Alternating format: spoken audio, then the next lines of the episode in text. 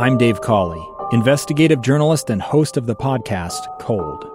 In October of 1985, a woman named Sheree Warren left work at a busy Salt Lake City office to meet her estranged husband at a downtown auto dealership. She never made it home.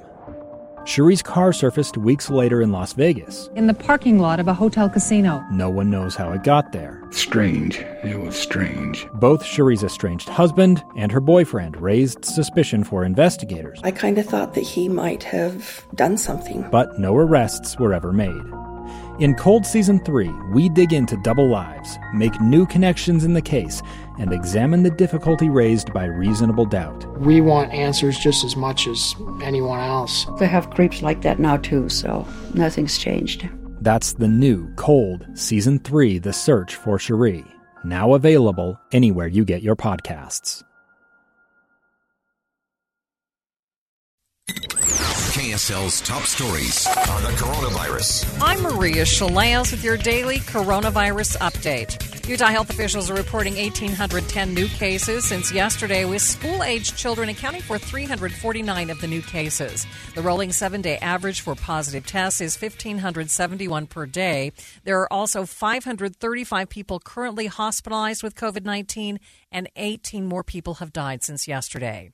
How do Utahns feel about President Biden's plan to require businesses with 100 or more employees to require COVID vaccinations or weekly testing? KSL News Radio's Jason Tulin has the results of a new poll. In a new survey conducted by the Deseret News Hinckley Institute of Politics, 62% of Utah voters somewhat or strongly oppose the mandate, while 37% said they somewhat or strongly support the president's proposed policy. Utah Governor Spencer Cox said the new poll shows that a majority of Utahns support the governor's stance that the vaccine mandate is an intrusion on the free market.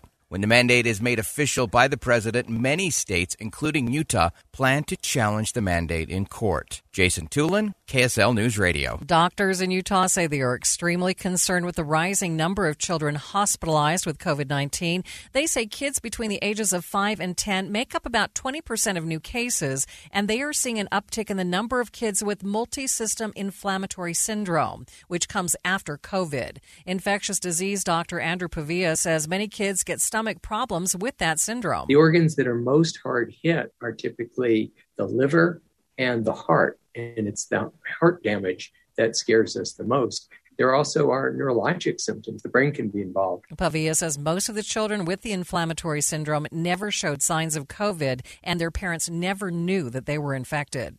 Researchers have created a unique way of detecting COVID 19 that doesn't involve putting a swab up your nose or spitting into a tube. ABC's Todd Ant has the story. The deep nasal scraper may be a thing of the past after researchers at Ohio State University came up with a breathalyzer device that's able to detect COVID 19 simply by the patient's breath in hopes of speeding up testing time. The device picks up nitrogen oxide, which can represent lung inflammation caused by COVID 19. The breathalyzer was able to detect an active COVID 19 infection with 85% accuracy within 15 seconds of testing. Testing was done on 46 patients who were critically ill and on ventilators. The breathalyzer has been submitted to the FDA for emergency use authorization. Todd Ant, ABC News.